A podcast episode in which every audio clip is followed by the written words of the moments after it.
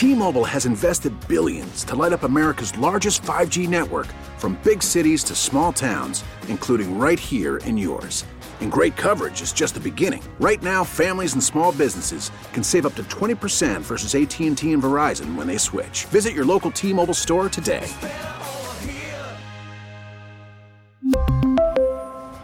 Plan savings with 3 lines of T-Mobile Essentials versus comparable available plans. Plan features and taxes and fees may vary. Baseball is back, and so is MLB.tv. Watch every out of market regular season game on your favorite streaming devices, anywhere, anytime, all season long. Follow the action live or on demand. Track four games at once with multi view mode and catch up with in game highlights. Plus, original programs, minor league broadcasts, and local pre and post game shows. Go to MLB.tv to start your free trial today. Blackout and other restrictions apply. Major League Baseball trademarks used with permission. All right, we're with you up until midnight. 617 779 7937, the number. If you want to weigh in on the loss tonight, Connor Seabold's outing, and what do you project going forward in this series? And as always on the table, what do you want Chaim Bloom to do at the trading deadline? 617 779 7937, the number. Oh, one other thing I wanted to mention real quickly here is Jackie Bradley Jr. 0 for 4 tonight. He came into tonight without a hit in five consecutive games. And now, if you really start to do the math on this thing, the Red Sox are going to have decisions to make here as it pertains to the outfield because Refsnyder does not have any options, so you can't send him down to the AAA level. And then you look at a guy like Kike Hernandez, who's still making his way back. Obviously, once Duran gets back into the lineup over the weekend against the Cubs, he goes right back to where he should be, leading off. So that's two guys. And then you're starting to figure out the rest of the roster with the Arroyos of the world, et cetera and you start to think about it. Jackie Bradley Jr., one of the best defensive outfielders in the sport. We all know that, and he's actually mashing the ball at home. But you start to do the math on this thing. One of those guys is going to be out. It's not going to be Duran. It doesn't appear that it's going to be. Obviously, it's not going to be Kike Hernandez. So those become tough decisions for this team. And the reality is, Jackie just not is not hitting as of late. Refsnyder does give you some good at bats. I mean, at times, just like most of the hitters in this lineup tonight, he was overmatched by Kevin Gausman, but so was JD Martinez, so was Xander Bogaerts, so was Trevor Story. I mean, Story was absolutely atrocious at the plate tonight. He looked completely lost out there. I mean, if you look at Story, he had no chance at touching that splitter from Gausman whatsoever. But you look at the numbers on Story tonight, he swung at nine pitches, he whiffed at four of them. Okay? The splitter, he swung at four of them, he whiffed at three of them. So Story was overmatched. So this isn't a big indictment on Refsnyder. I'm just saying Refsnyder has given you good at bats. He's actually a relatively good defensive outfielder as well, which Duran is absolutely as great as Duran has been at the plate and as much chaos that guy causes on the bases. Man, is that guy horrible in the field? I mean, he gets some of the worst reads you'll see. the good thing is he's so damn fast that he makes up for it, but his reaction to some of the balls out in the outfield is atrocious. 617 779 7937, the number. Let's get to Art in Connecticut. Art, what's up, man? Hey, I, I tried to get in there and rescue you from Peter when he said that he was talking about JD Martinez being overrated. I I tried to get in there and rescue out of that one, but uh, if anything, know, Art, he's underrated. If anything, he's underrated. Nobody talks about his contract. Yeah, really, really. Um, now look, look at look at the box score here. Um, you know, Dalbec two hits. Um, uh, the, the catcher had two hits, and they, they they just really were just overmatched by this kid. You, you said that this kid Goslin. You said you said he he always pitches well against the Red Sox. That was Yeah, this season, 21 innings, one earned run, 27 strikeouts.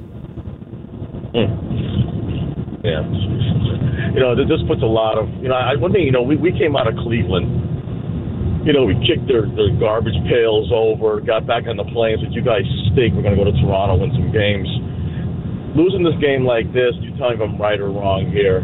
Um, does it put a little pressure on Pivetta and, and, and, and, and, and, Wacha tomorrow night? What do you think? I'll, I'll hang up and listen to you. Yeah, Art, I appreciate the call. In terms of pressure, his line's open, by the way, if you want to grab it at 617 779 7937. I wouldn't say it's pressure, but it's definitely these guys have a high level of competing them. You look at a guy like Nick Pivetta, that guy competes on the mound. You look at a guy like Michael Wacha, he competes on the mound. So I don't think it puts any added pressure on these guys. They're going to want to win this series regardless.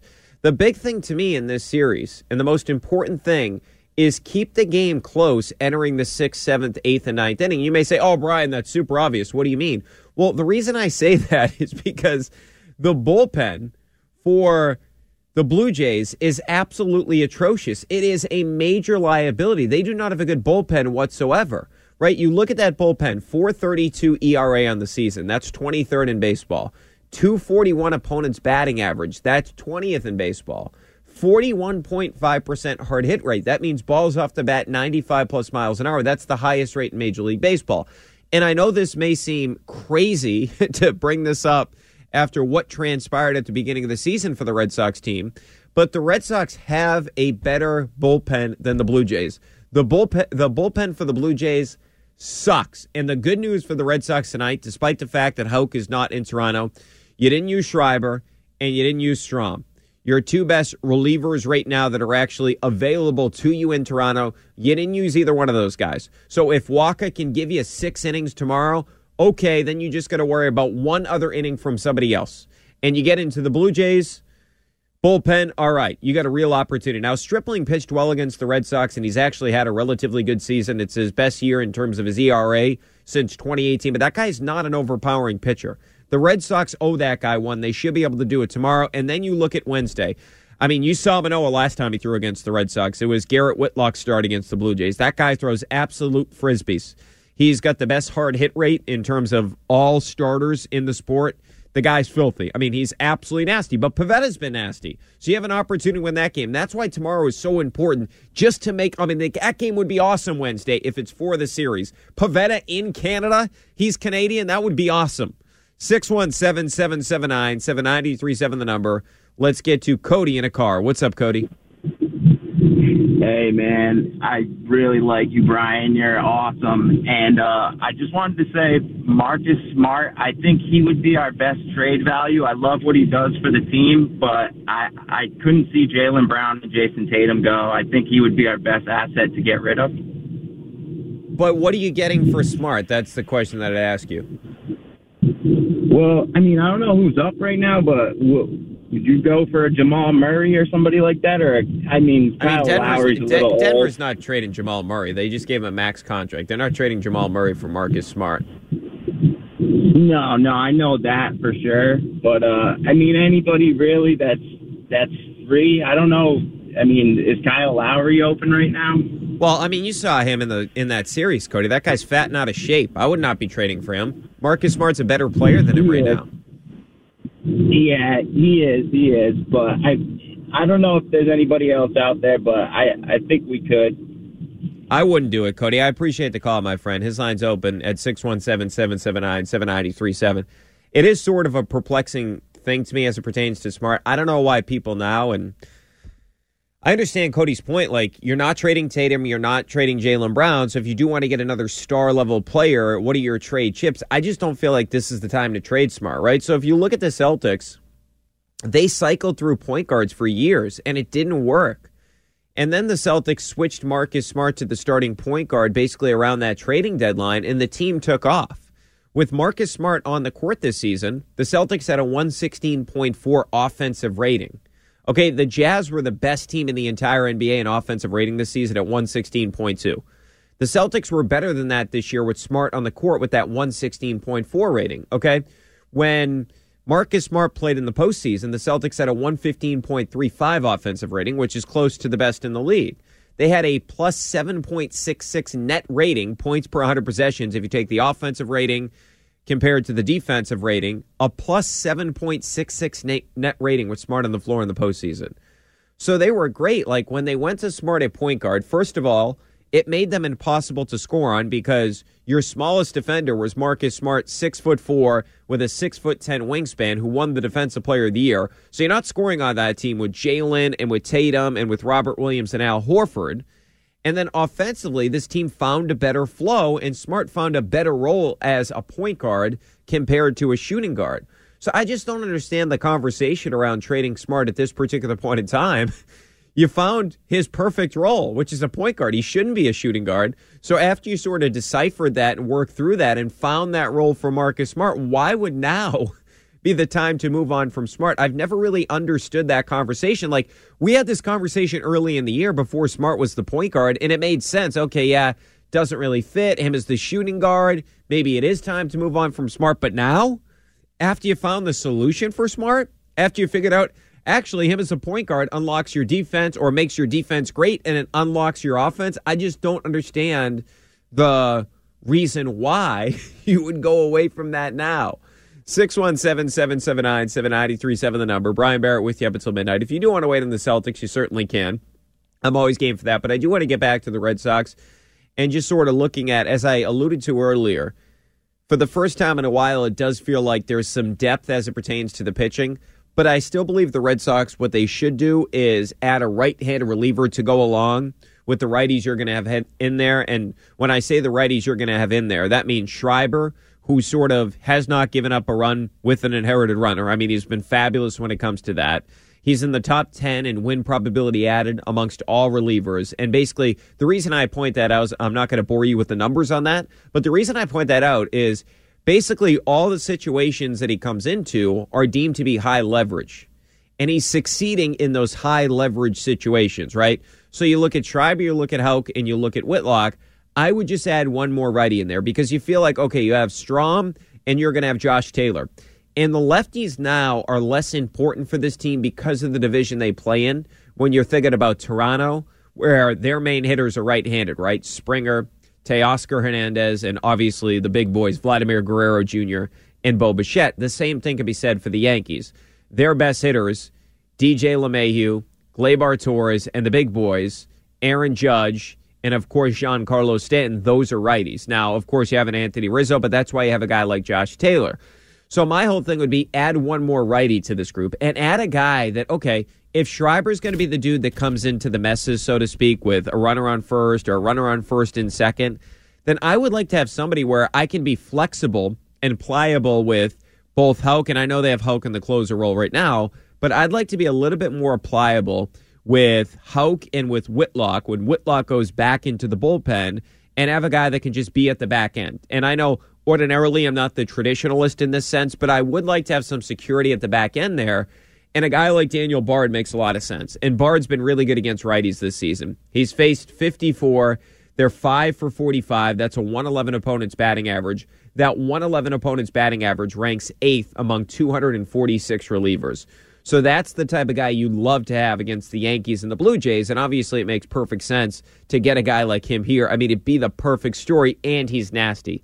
So that's the one thing that I think is a necessity for Chaim Bloom to add at the trading deadline. They could add a first baseman if they'd like to, but I don't look at that as as pressing of a need as the bullpen. And the other thing I'd just say is your number one prospect who's still making his way back from an ankle injury is a first baseman. So, how much artillery and weaponry is Chaim Bloom going to use as it pertains to the trading deadline there? It feels like he may rather keep his powder dry when it comes to that particular situation in terms of first base. All right, 617 779 7937, the number. Brian Barrett with you up until midnight. So, if you do want to weigh in, what do you want Chaim Bloom to do as we approach the trading deadline? 617 779 7937, the number. And are you with me? Do you feel like this team actually has a lot of depth as it pertains to the pitching staff. 617 779 7937, the number right here on EEI. The Greg Hill Show, weekdays 6 to 10. Now, here's what's trending on WEEI. Trending now is brought to you by Nissan. Nissan's an easier choice than ever. With our exciting and fuel efficient lineup, now get great offers across our full line. Shop at your local Nissan store and NissanUSA.com. All right, well, the Sox fell to the Blue Jays tonight 7 to 2. That ends their seven game winning streak. The Sox now drop to 7 and 15 in the American League East. The Sox did add a pair of runs late in this game in the ninth. Then in Connor Seabold, not a great start. He went four and two thirds. He gave up seven earned on nine hits, including three bombs. He did manage to strike out seven. The Sox and the Jays play the second of their three game set Tuesday night in Toronto. That's a 7:07 first pitch across the Shaw's and Star Market WEEI Red Sox network. Shaw's and Star Market perfecting the art of fresh. You can tune into the Visit Massachusetts pregame show at 6:07 with Mutt tomorrow. That's sponsored by the Massachusetts Office of Travel and Tourism. Start your Massachusetts summer adventure at visitma.com. Michael Wacha will get the start in that one. It's going to be Ross Stripling for Toronto. Meanwhile, the Bees announced a multi-year contract extension for GM Don Sweeney today. I don't understand this. They fire the coach, but Don Sweeney, who has not made a lot of great moves, he gets an extension. Perplexing to me. Kyrie Irving will opt into his $36.5 million option with the Brooklyn Nets. Kyrie told The Athletic, quote, Normal people keep the world going, but those who dare to be different lead us into tomorrow. I've made my decision to play here. See you in the fall. I don't know what the hell this guy's talking about. I don't know how this is making the world different or he's being different. You opted into $36.5 million, okay? I don't know what the hell you're talking about. Yes, what a hero he is for opting in to make 37 million next year. Kyrie, hero. Okay, we will follow your lead, man. ESPN's Adrian Wojnarowski reports John Wall is planning on signing with the Los Angeles Clippers. He's agreeing he's agreeing right now to a contract buyout with the Houston Rockets. That's what's trending now on WEEI and WEEI.com. We really need new phones. T-Mobile will cover the cost of four amazing new iPhone 15s, and each line is only $25 a month. New iPhone 15s? Only at T-Mobile get four iPhone 15s on us and four lines for 25 bucks per line per month with eligible trade-in when you switch.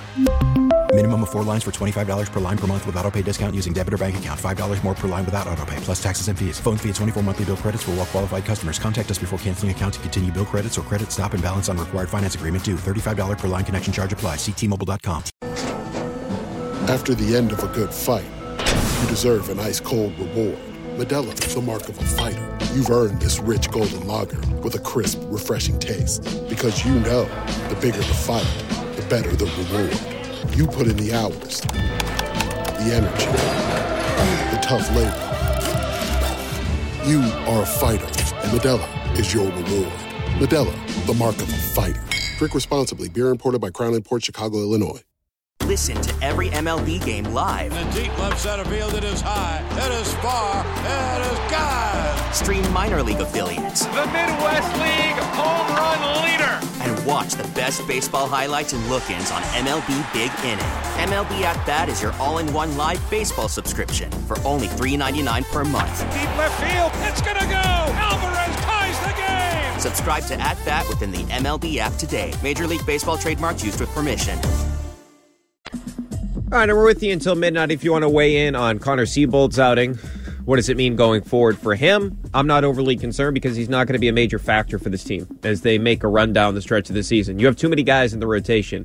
Eovaldi, Pivetta, Sales coming back. Rich Hill is here. Winkowski's obviously better than Connor Seabold, and I'm not just saying that based on what he is. I mean, he's got a better profile as a pitcher. So I just like Winkowski a lot better, and he's had success in the major league level. I get it, three starts, but he's been really good for this team. He actually has an MO. His MO at the minor league level, he gets a ton of ground balls, over 56% at the minor league level. Last start, he's over 60%. So that guy has a profile that works in Major League Baseball. And I would have to ask like a professional hitter about this, but he must be so annoying to face because I kind of liken it to the Derek Lowe days. Remember when Derek Lowe, he was in that rotation that also featured Pedro and Curt Schilling?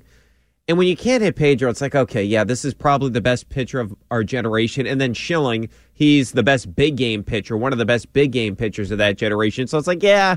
And he's got that nasty splitter. It's like, yeah, you can understand when you have a bad day against those guys, but it must be so frustrating with the Derek Lowe, Josh Winkowski. And I'm not saying Winkowski is Derek Lowe yet. Don't go crazy. I'm just saying the profile similar in terms of all the ground balls. That's going to be so frustrating. It's like this guy's stuff not is not overpowering, but I just keep getting on top of everything. So Winkowski's part of the equation. Sale coming back, Paxton. So you get all those guys, right? So I'm not concerned about Seabold out there tonight. He started because of the injuries. He's not going to be part of the equation long term. And even a guy like Bello is way in front of him in terms of the pecking order in the organization. He's way more talented. And even if Seabold never works out, you still got Pivetta in the Workman Hembree deal. So I'm not going nuts over that thing. 617 779 7937, the number. Oh, by the way, so from the 413, what do you think Bloom should do at the deadline? Well, as you heard me, my number one thing right handed reliever. I've mentioned Daniel Bard. I really like David Bednar. That would be like the jewel of this if you can do it, because then you don't have to worry about a closer for the next four to five years. But the problem is he's under team control next year, and then he's arbitration eligible. So Bard seems like the more re- realistic target, and I've talked. Bradfo's the first guy to bring that up, and I've talked with him several times about it. The guy's just nasty. I gave you the numbers in terms of his numbers against righties, strikeout rates over thirty-one percent. The guy's outstanding. The other thing is, if you do think first base is a need, and I don't believe Chaim Bloom will do this because They have Dalbec, who, by the way, Dalbec now, since the start of the 21 season, he's been the worst defensive first baseman in the sport, minus nine defensive run saves. So he has been absolutely atrocious defensively. And then you look at Franchy, obviously still learning the position. So if you do want a guy that fits the profile that can play defensively there and give you some pop offensively, CJ Cron is a target that if you're going to do business with the Rockies, you may want to consider that. Five defensive run saves since the start of 21. That's fifth among first basemen. Slash line this year 295, 346, 554, 890 OPS, 17 bombs. He's under contract through 23. The only concern is the home road split's a little bit extreme. 1097 OPS at home, 666 OPS on the road. And we had these conversations about Trevor Story. A lot of guys that get out of there, LeMahieu, Nolan Arenado, they're fine once they leave. The extremes are more so when you're there because it's just so much different going from Colorado to other locations. Once it sort of normalizes in terms of you playing in a different market, those numbers sort of come closer together, like a guy like Arenado and DJ LeMahieu. All right, 617 779 7937, the number. Let's get to Kevin. He's in Connecticut. Kevin. Hey, how's it going? Good, man. Hey, listen, just a couple of quick points, and then I'll let you go. Sure. And it's the, my first one actually is, I mean, obviously, I'm happy with the Red Sox playing the way they play. I mean, right now, I mean, we're going to lose games; it's just going to happen. Yeah. Um, but when Sale comes back, I mean, Eovaldi's a showstopper now, pretty much. I mean, that's how that works. I don't Pivetta's know about that, solid in the Kevin. I don't know. I, I think it may be Pivetta, the way that Pivetta's thrown the ball. Pivetta's had Yeah, a better yeah, season true. than Nate. Yeah, true, and that's what I'm saying. The one, two, three spots are pretty much solid. Where does Sale come back in? Does he come back four? Does he come five? If he's weak, is it every other time in the rotation? I mean, he's been on number one his whole life. Is he going to be happy in the four or five spot? You know, I, just- I don't think he cares about that, Kevin. About, I think question him. Yeah. I don't think he cares about that. I think he just wants to go out there, compete, and contribute to the team. So I don't think he cares where he aligns. And remember last year, Kevin, last year in the postseason, who did Cora go to for game one in terms of the wild card? Eovaldi, not Chris Sale. Yeah, so I don't think it's like, I, I don't think it's, uh, uh, knowing Sale's personality and his demeanor, he's not going to care. He's going to try to do whatever he can to Oh, contribute I'm to a this huge team. Chris Sale fan. I'm I'm a Yeah. huge Chris Sale fan as a competitor and whatnot. I mean, huge Chris. I was a big fan of his even when he was over in Chicago. I'm just curious when he comes back. I mean, are we going to try to force him higher in the rotation, even if he's looking weak like he did last year, or are we he can be happy just falling Well, what into does that four mean? or What does that mean, though, to Kevin? I, Kevin, I think. Okay, so let's say the hypothetical is this team makes a wild card game. He's going to start the Mhm. three best starters. So if Sale say isn't better than say the the top three starters right now in this rotation, and I, I assume you'd agree with this, are Eovaldi when he's back, Pivetta, and then of course you're looking at um, Wacha right now, and maybe Winkowski leapfrogs them. But say those say those are your three best. Say say it's Winkowski instead of Wacha. Those are the three guys that are going to start. Sale won't. If Sale's Mm-hmm. one of the best three, Sale will start. That's how Cora does business. I don't think he's going to play favorites. Yeah, yeah, yeah. I was just curious. All right. Well, thanks for the talk. Yeah, appreciate the call, Kevin. His line's open if you want to grab it at 617 779 7937. And the big thing, too, about having that depth as pertains to the starting rotation, especially in those short series, is you're going to have some of these starters that can come out of the bullpen. Like, how about, oh man, Chris Sale in game one against whoever it is? Chris Sale's coming in after Nate Eovaldi or in the second game. Well, you know what? Nick Pivetta's out there. Let's bring in Josh Winkowski, right? So that's the thing that Core is going to be able to do is he's going to be more pliable because he's going to have all these guys at his disposal. Not to mention the bullpen weapons you have in the Houcks of the world. And my imagination or my thought process would be I don't know how Whitlock goes back into the rotation once Sale's back. Whitlock's got to go back into the bullpen. They need him in the bullpen. The guy's such a weapon out there. And look, I'm not telling you that Garrett Whitlock can never be a good starter in Major League Baseball. I'm not saying that whatsoever. But for the 2022 Red Sox, you tell me what's the best role for Garrett Whitlock? It's, it's somewhat of a rhetorical question. It's obvious. Put him in the damn bullpen. The guy's a weapon. Teams fear him when he's in the bullpen. When he's a starter, he's still sort of figuring that out, manipulating and maneuvering his way through the lineup the second time. He was terrible the second time through the lineup, right? So they have got to figure out what's the best use of Garrett Whitlock, not for Garrett Whitlock in 2024 or 2025. They have him under contract. What is the best use of Garrett Whitlock for the 2022 Red Sox as they're trying to win a World Series? He needs to be in the bullpen. All right, before we go any further, let's hear from the manager, Alex Cora.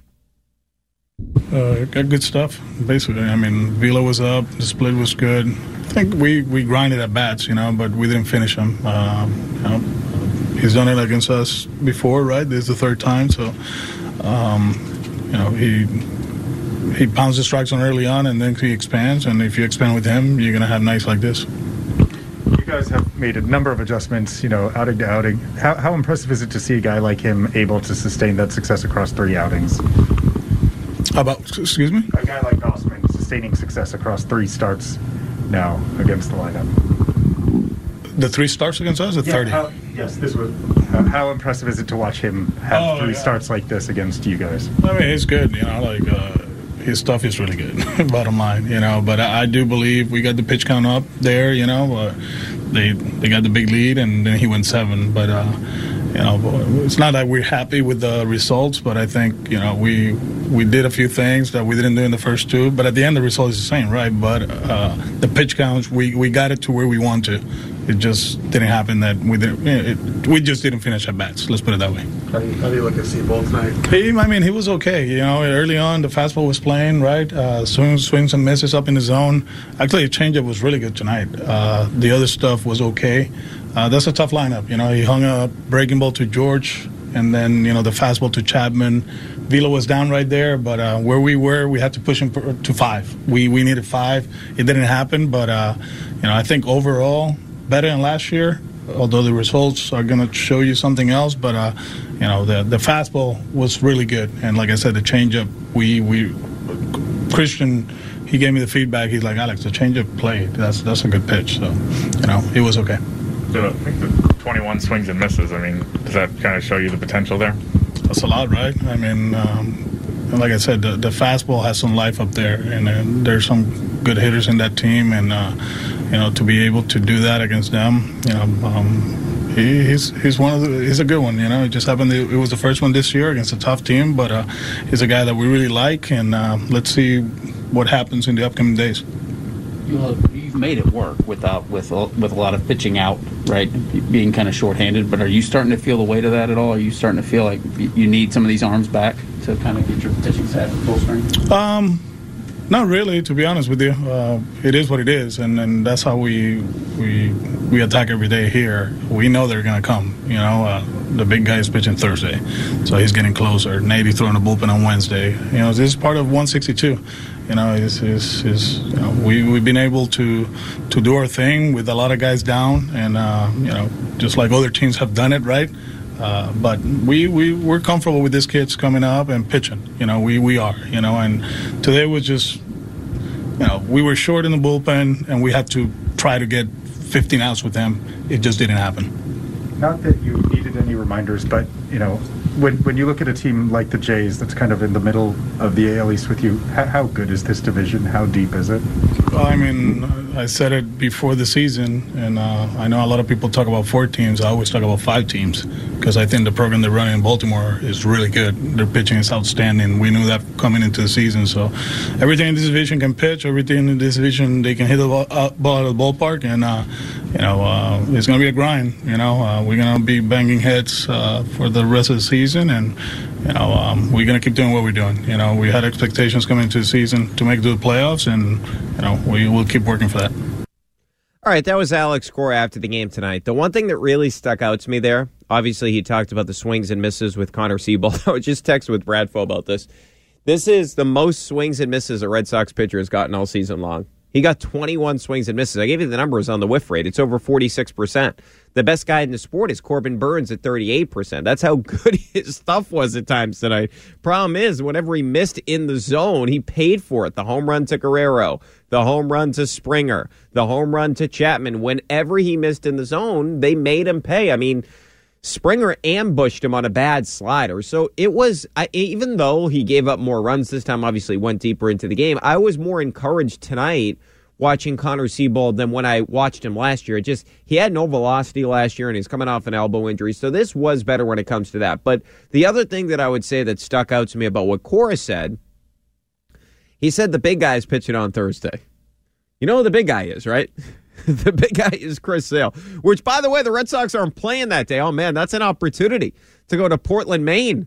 great city anyway, but that's a real reason to go to Portland. Check out a Sea Dogs game, go to a brewery after. I mean, that is the way to go. But anyway, my original point, getting as I get sidetracked by the brewery and Portland, Maine, and all that. The other thing I just wanted to mention is listen to how Cora's been talking about Chris Sale. He references him as the big guy. Last week, I talked to him about Chris Sale and asked him about the changeup because he didn't have a changeup last year. Alex Cora said he's much more encouraged this year compared to last year. The velocity's up. The changeup is better. He couldn't pitch to righties last year, or I should say this, he didn't have success against righties because he didn't have that third pitch. So the way that Alex Cora has been talking about Chris Sale over the past couple of weeks has me feeling like he is going to be not just a guy that starts for the team. Even when he was bad last year for him, he still has an ERA that's close to three. he was still really good for a guy that was featuring two pitches. And then you look at what he could be this year if he has that changeup. And I'm starting to feel frisky, man. I'm starting to feel like we're going to see at least 85% of the Chris Sale that we saw pre Tommy John surgery, which has me feeling awfully optimistic about this team's chances if you get that guy. You already have Pivetta. Eovaldi's coming back. Wacha's been really good. Winckowski has been tremendous for this team. And you add Chris Sale to the mix. I mean, that's just an unbelievable thing that, quite frankly, I've been trying to hold off on getting too optimistic about Chris Sale because there's been, unfortunately, since the Tommy John, there's been so many stops and starts. But this is the point that I would say right now is the most excited I've been about the possibility of Chris Sale being a major contributor to the team. The manager just doesn't say stuff like that. Cora doesn't just say stuff like that unless he really is truly excited and believes the player is going to contribute at a major in a major level, if you will. So I cannot wait until Thursday when he gets back on the mound in Portland. Perfectly lines up. Off day for the Red Sox. I mean, you're going to need to watch this thing. 617 779 7937, the number. All right, let's do it now. The legend is here. David in Florida. David, how are you? You know, you are a modern day Archimedes. You know who Archimedes was? Uh, fill me in, David. Archimedes lived in. Um, Wasn't he a mathematician? With, uh, the same time period. Was he a mathematician? Exactly. Okay. You are the father of mathematics. yeah, he was back there with Plato, with Plato and Socrates and all them dudes. You know. Yeah, all you, those guys. You are um, you are a modern day Archimedes. I'll take that as a compliment. Everything, absolutely. That's your new nickname. All That's right. your new nickname. Archimedes. Now, Archimedes, and you even knew it. I mean, how'd you know it? How'd you pull that out of your butt? You knew who he was. Yeah, you major in mathematics. Did What'd I- you major in then? Up, on uh, up on the hill in Syracuse. What'd you major in? Uh, broadcast journalism. Oh, wow. I thought you just went into this went into this field by accident. You didn't major in, in, in mathematics or like broadcast No. mathematics or anything. No, I should have Wow. though. I should have went into calculus or something. Yeah, like broadcast. You know, maybe you could become like uh, I don't know, a sports mathematician, We'll see. a, a statistician. Yeah. Well. All right, so David, I see here. I see here you want Chaim to make a trade. So you got an idea? Yeah. Well, I, I said from day one and I'm not going to change my stance. I'm not. Oh, I'm, I'm not even. Gonna, I'm not going. I'm, no, no, no. I'm not going where you think I'm going. Okay. But I am going to say in general that they have, and I think this is inarguable. They have a surplus of talent offensively, and more so if you look at the first five or six prospects coming up. They have to unload someone. They they have to be willing to part with some of their offense in order to get a quality reliever. And I you, also you, think you're saying like offense at the minor league level to get a reliever for the this team, right? Not even necessarily. I, I, I what about getting rid of Franchy right now? Uh, he shows a lot of promise. He's young. Uh, I mean, if you could use him as bait to get a hot David, this is where I agree with you. If you're trying to get a top end of the market reliever, the Daniel Bards, David Bednar, depending on el- who else is out there, Lou has mentioned David Robertson, you have to give up something in the farm system. I'm with you. They need to add another right handed arm to this bullpen, especially considering the teams in your division, the Blue Jays and the Yankees. So we actually agree on that. But there are also, I mean, I would also be willing to pay with some of the bottom players on the on the on the roster right now. Like I just said, Franchy or Dalbat. Uh, Dal, Dal, oh, I can never say his name. Yeah, but David, see, here's the thing. Here's the thing. If you're trading for a reliever, what those teams want, and maybe Dalbec is bait, if you will. Maybe he is. And if he is, I, I wouldn't mind trading him away. So, but my overwhelming point is those teams are looking for young prospects more so than major league players at the deadline. Those teams that are selling. Yeah, I mean, uh, exclusively prospects. I mean, Dalbec Most is, teams are. only had, Well, what, two years? Yeah, but he's older than only had- Devers. He's older than Rafi. What about what about Franchy? Yeah, I just How don't. David, I'm not. I'm not opposed to trading either Or one of those guys. Well, Duran's Duran. also older than Devers. But do you want to get rid of Duran right now? Kike Hernandez is a free agent after the season. You know, Jackie Bradley Jr. is on an everyday player. Like, do you want to get rid of Duran right now? No, I mean, no, I mean not necessarily, but uh, you know, you have to look at everybody as a commodity. Everybody is movable. Everybody is for the right price. And and if you want, Yeah, I, mean, disagree with you that. know, Devers is not movable. I, I disagree with that. Brad- Yeah, well, look what Brad Stevens did to get to get what's his name? Um, the, the, I can't, the white, the the the, the guard. The Yeah, guy he gave up a first he gave up pick. a first round pick in Josh Richardson. We're not, Yeah. yeah, that's And- not a lot. And well, yeah, and he all right. Well, but but he was willing to part with a first round pick to get what's his name, Derrick, uh, the, the whatever his name is. Yeah, David, we The talked about it. I appreciate the call, David. Good stuff tonight. His line's open at 617 779 7937. All right. Before we go, I got one other thought. A good thing that we saw over the weekend from this Red Sox team, I'll address that next here in EI. All right, and we're with you up until midnight. 617 779 7937, the number. Of course, always on the table as we're getting closer. We're inching closer to that time. What do you want to see Chaim Bloom do at the trading deadline? That's on the table. What did you make of Connor Seabold's outing? 617 779 7937, the number. I'm really optimistic about the series going forward. Tomorrow, just get into that bullpen. That's what the Red Sox need to do. The Blue Jays have an Achilles heel. It's their bullpen. It absolutely blows. In fact, their pitching in general, they have a bunch of guys at the top end of the rotation, too, I should say. We saw Gausman tonight. We're going to see Manoah on Wednesday night. Both those guys are good. You could make a real convincing argument that right now Manoah is the best pitcher in the American League, and I wouldn't put up too much of fight, uh, put up too much of a fight against that. And Stripling pitches tomorrow, who's throwing the ball well for him, but his pedigree is not great. The Red Sox should be able to get to him tomorrow. And then you look at sort of that bullpen, they got to be able to feast on that group. So as long as Wacha and Wacha has put this team in a position to win pretty much every time he pitches, they've won eight of his eleven starts. If he keeps you in that game, and you're looking at a one-run game entering the sixth inning, the Red Sox should win that thing because they will clobber the bullpen of the Toronto Blue Jays. Oh, but I did want to mention the other thing that I felt. Obviously, you feel really optimistic about this team. They were 19 and four in the month until today. They dropped to 19 and five.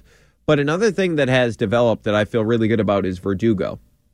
So entering tonight, and by the way, had two more hits tonight, did Verdugo. Verdugo entered tonight hitting 317 in the month. That was 27th out of 187 hitters. During that stretch, he had a 9.8% strikeout rate. That actually went down tonight. Eighth of 187 hitters. His on base percentage was at 391. That was 31st out of 187 hitters.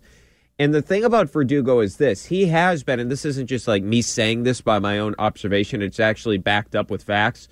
Alex Verdugo has been one of the unluckiest hitters in Major League Baseball. Like, there are numbers out there that basically track your expected home runs, your expected slugging percentage based on essentially the quality of the contact. And in terms of Alex Verdugo, he has been hurt more than pretty much anybody else in the entire sport, with the exception of Trey Mancini. His expected home runs were actually 4.2 less than his actual home runs on the season based on the quality of the contact, etc. His expected slugging percentage juxtaposed to his actual slugging percentage it was the 15th widest gap in all of Major League Baseball. So when you look at it in that context, it tells you that, okay, he was making a lot of loud contact. The problem was he just wasn't getting the results. And I do give him a lot of credit for sort of sticking with the process, right? Because that has got to be awfully frustrating for a player. And right now, Verdugo's up to an eight game hitting streak. He's been absolutely hitting the crap out of the ball. So he's finally getting rewarded for making solid contact, having the right approach at the plate. It's finally working out for them. Maybe some of that is just the temperature got better, et cetera. He did admit to Joe and Will a couple of weeks ago that sometimes he was trying to do a little bit too much, but he's been pretty much for the most part this season true to who he is as a hitter.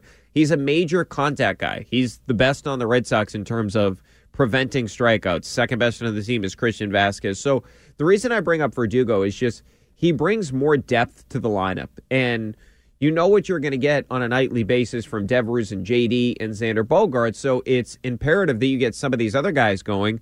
We saw what it means when Jarren Duran gets on the bases and can create havoc. I just feel like he's such a weapon because when he's on base, especially in the first inning, he had been on base more than half his plate appearances in the first inning, seven of 12. I mean, the on base percentage is through the roof, right? I mean, if you look at it, think about what that does when you have a guy in the first inning that's getting on base 53.8% of the time, if you will, in the first inning, he's in front of Rafael Devers. So just think about it in the context of the starting pitcher. So, first of all, you got to worry about Jarren Duran on the bases because obviously he's a threat to steal. We've already seen it. Stole two bases the other day. He's a threat to run.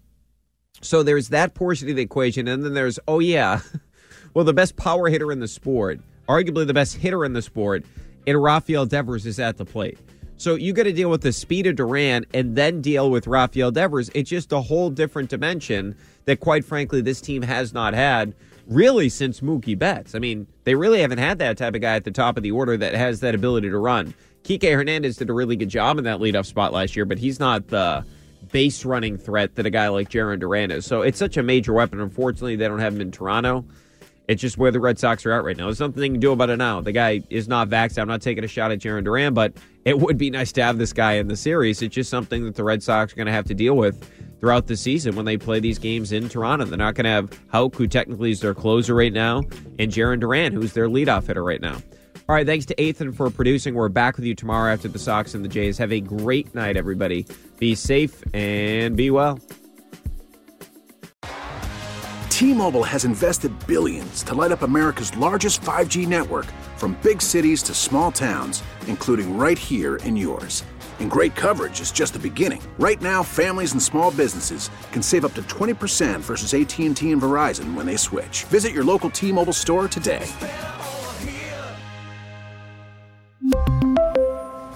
Plan savings with 3 lines of T-Mobile Essentials versus comparable available plans. Plan features and taxes and fees may vary. Vehicle's engine with a full synthetic oil change and save with Mobil 1 at O'Reilly Auto Parts. Purchase 5 quarts of Mobil 1 full synthetic motor oil and receive a $10 O'Reilly gift card after rebate. See store for details. With your Mobil 1 purchase, you'll also receive 2 times points during O Rewards Bonus Points Month at O'Reilly Auto Parts. Oh, oh, oh, O'Reilly Auto Parts. Now, with the MLB app, you can get baseball your way. Pick your favorite team, your favorite players, and get customized highlights, stories, and breaking news right on your home feed.